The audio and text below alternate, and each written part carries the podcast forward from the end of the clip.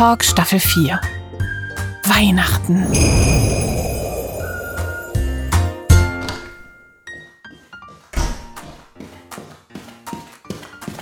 Morgen, ihr alle. Morgen, Lotte. Schön, dich zu sehen. Wie lief's beim Krippenspiel? Puh, das war ein bisschen knifflig. Aber wir haben uns drauf geeinigt, dass es ja letztlich um die Geburt von Jesus geht und das Drumherum vielleicht dieses Jahr einfach so wie geplant durchgeführt wird. Und die Lydia und der Chris vom Kindergottesdienst haben versprochen, dass sie sich für nächstes Jahr mal richtig schlau machen und vielleicht das Krippenspiel ein bisschen anpassen. Mensch, Lotte, du hast ja aber ganz schön aufgemischt, was? Nö, das war ja der Engel. Ich hab bloß gesagt, dass ich bei euch auch sowas in der Richtung gehört habe und dass ihr euch hier mal so ein bisschen besser auskennt. Kann also gut sein, dass sich die Lydia und der Chris mal bei euch melden. Na, dann sind wir ja mal gespannt.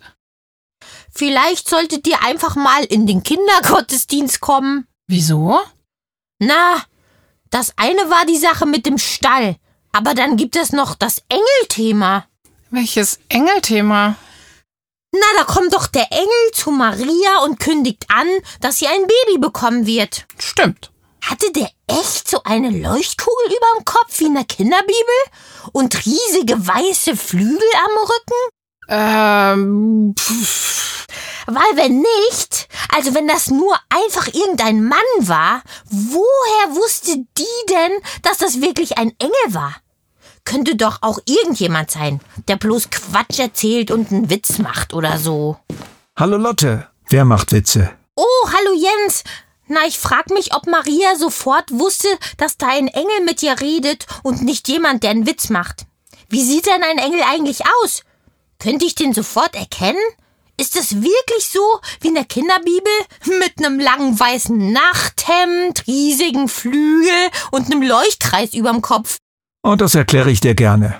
Also, erstens erkannte sie den Engel an einem riesigen, golden leuchtenden Ring um seinen Kopf, den sogenannten Heiligenschein.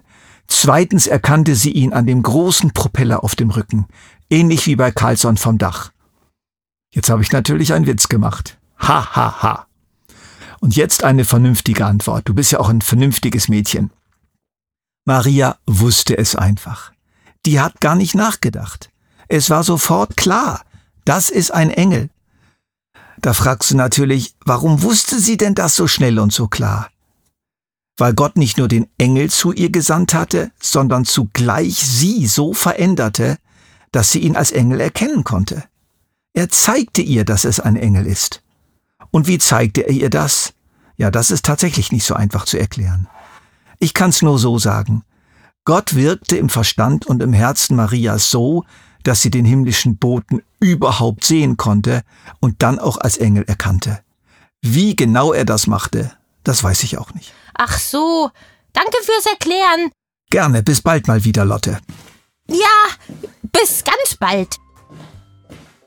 Ich würde ja voll gerne auch mal einen Engel sehen. Ja, das fände ich auch cool. Aber wahrscheinlich ist das auch ganz schön unheimlich, wenn das so krasse Typen sind. Kein Wunder, dass die immer sowas sagen wie Keine Angst, ich bringe gute Neuigkeiten.